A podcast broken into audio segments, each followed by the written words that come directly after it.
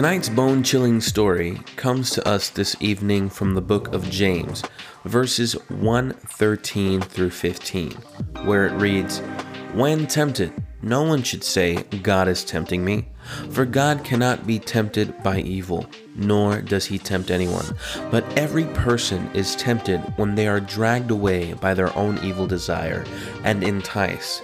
Then, after desire has conceived, it gives birth to sin, and sin, when it is full grown, gives birth to death. This is Brandon Flores, your host for this evening's episode of The Dark Side of the Bible. This evening, we witness what happens when we entertain thoughts of desire, and how desire is only the beginning of something darker and much more sinister. So give me your ears and listen close.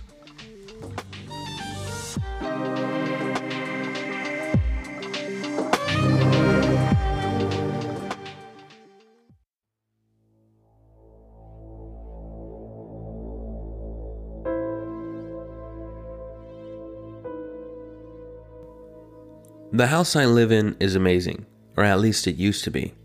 I hate to drag you through the whole story, but without the context, there's no way you'd understand. This home and everything in it represents my life. I used to be able to wake up to the sunset whispering through my window sill every morning, the chirping of the birds playing melodies in the distance. It was all so grand to me. I had this magnificent home all to myself, and even though I had everything one would need to be happy, I wanted more. Looking back at it now, I realize I took it for granted. I had grown unsatisfied with my home, tempted with the idea of more, but obviously for all the wrong reasons. The sun no longer shined the way it used to, but ever since that day, there hasn't been much of any sunshine for nearly a decade. That day, I wish I could take back a thousand times over.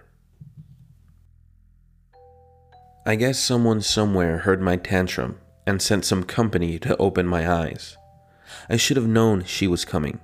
On that day, the sun was blotted out by black skies overhead.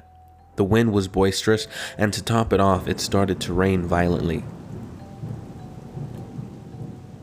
I figured I would just wait it out inside, that is, until I heard a knock at the door. Who could that be? I said.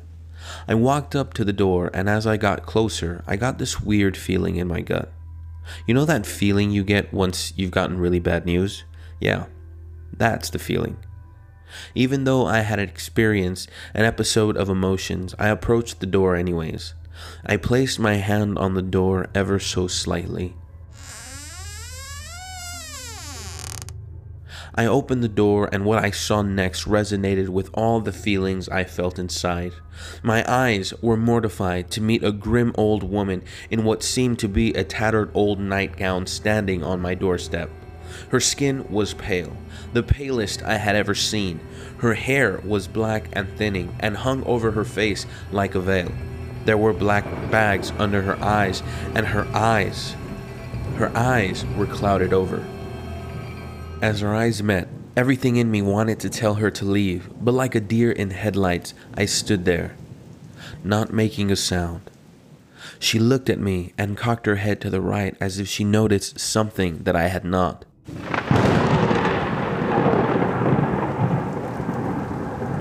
At that very moment, lightning struck and thunder roared, so loud that I jumped and blinked my eyes for just a second. I quickly regained focus but she was gone. Had she left? Where'd she go? Will she be back? As the questions raced through my head, I had a feeling that I'd find out sooner than later.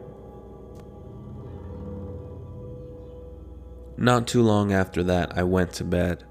I laid there with my eyes closed, but found it difficult to sleep with the image of that old woman I had seen not too long ago seared in the back of my mind. Why me? What did I do to deserve a visit from something so evil, I wondered. Is it because she knew I'd open the door when others wouldn't? As you could probably guess, I wasn't getting much rest that evening. After an hour or two of staring at the ceiling, I had begun to drift in and out of consciousness. That is, until I heard someone walking in the hallway of my home.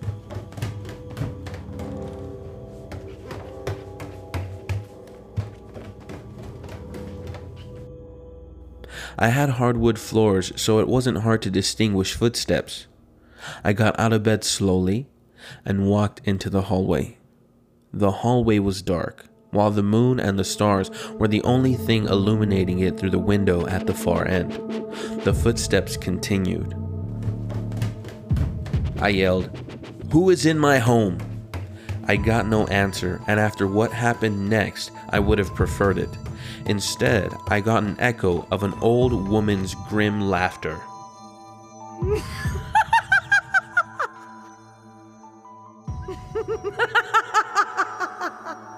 Horrified, I realized without a sliver of a doubt who was walking in the hallway of my home. It was the old woman from before. This time, unlike the last, I yelled at the top of my lungs, Get out! Get out! Please, just leave!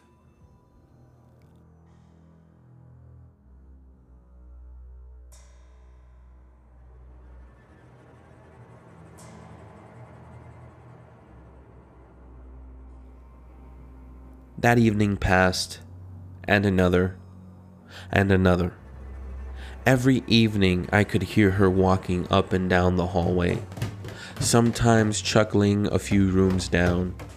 I tried everything the world says about getting rid of something like this, but my efforts were to no avail. This woman had taken over every good thing in my life. She would cast a shadow that blotted out even the slightest glimpse of happiness. I can't say I've gotten used to her, but I can say I know she's around. As I sleep, I can feel her watching me. As I search for methods of freedom, she scoffs. And as I walk the hallways, I can always tell which room she's hiding in. She is around so often that I gave her a name. I named her Desire reason being that I traced her unannounced visit back to the times I had begun to feel ungrateful for the blessings I had and begin to entertain thoughts of that very thing desire. Why hadn't I left? The answer is simple. I blame it on my pride. I just didn't think it was fair that I had to be the one driven out of the house when it was mine to begin with. The torment was faithful. So faithful you could set your clock to it. However, one night it was different. There was no pacing or chuckling for that matter, it was just quiet.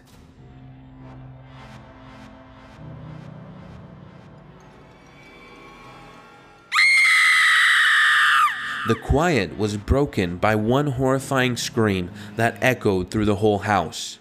Her scream shook the very core of my body. The scream was unlike anything I had ever heard before. Yes, it was terrifying, but I doubted if that was the intention of the scream, as it sounded like it was out of pain. Although I had grown accustomed to the unwelcome company, I had begun to grow in frustration. I laid my head to rest once again, and as I began to fall out of consciousness, I knew there would be an end to this one day. I just didn't know if it would end with me or if it would end with her.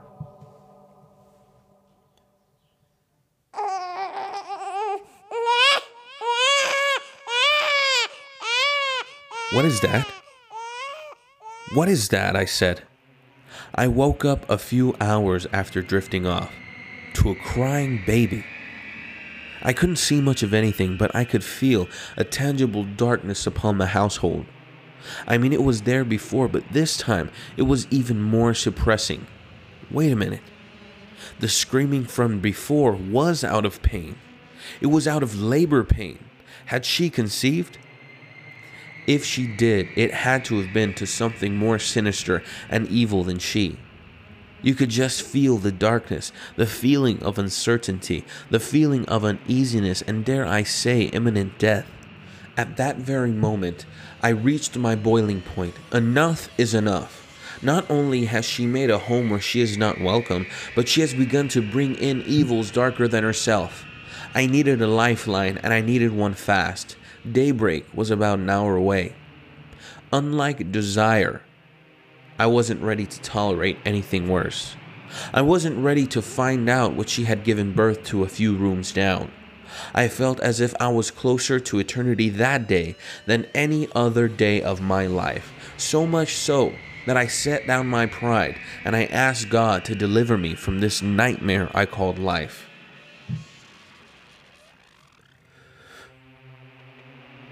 I was so hesitant to call upon God, not because I doubted his existence. I mean, if something as evil as desire existed, there had to be something that existed on the opposite side of the spectrum.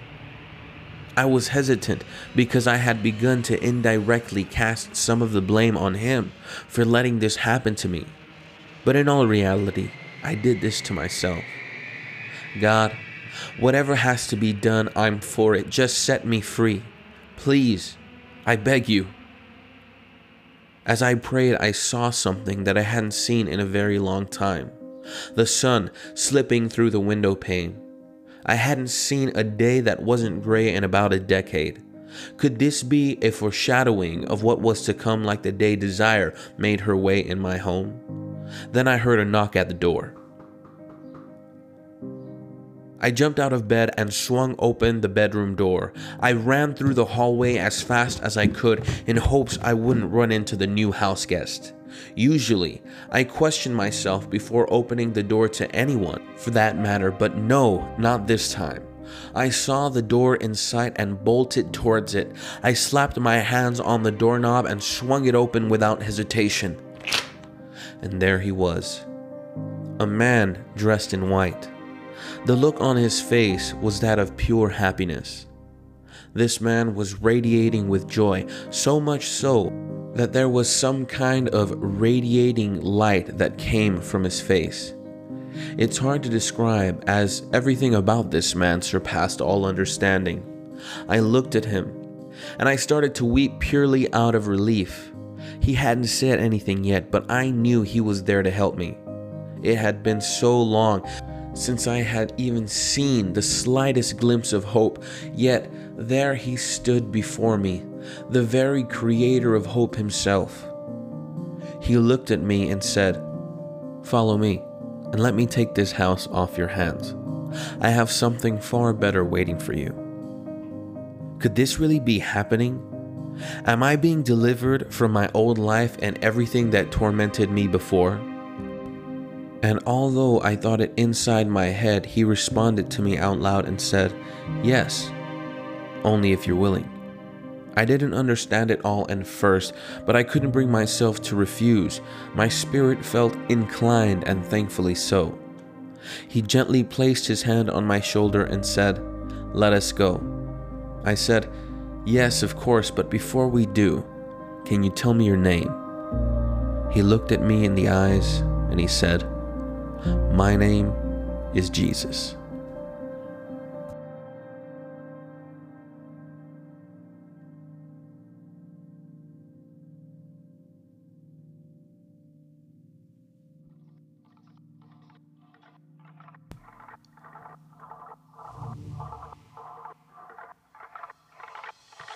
That is all we have for tonight's episode of The Dark Side of the Bible. If you enjoyed tonight's episode, be sure to follow and send a link to others so they can do the same.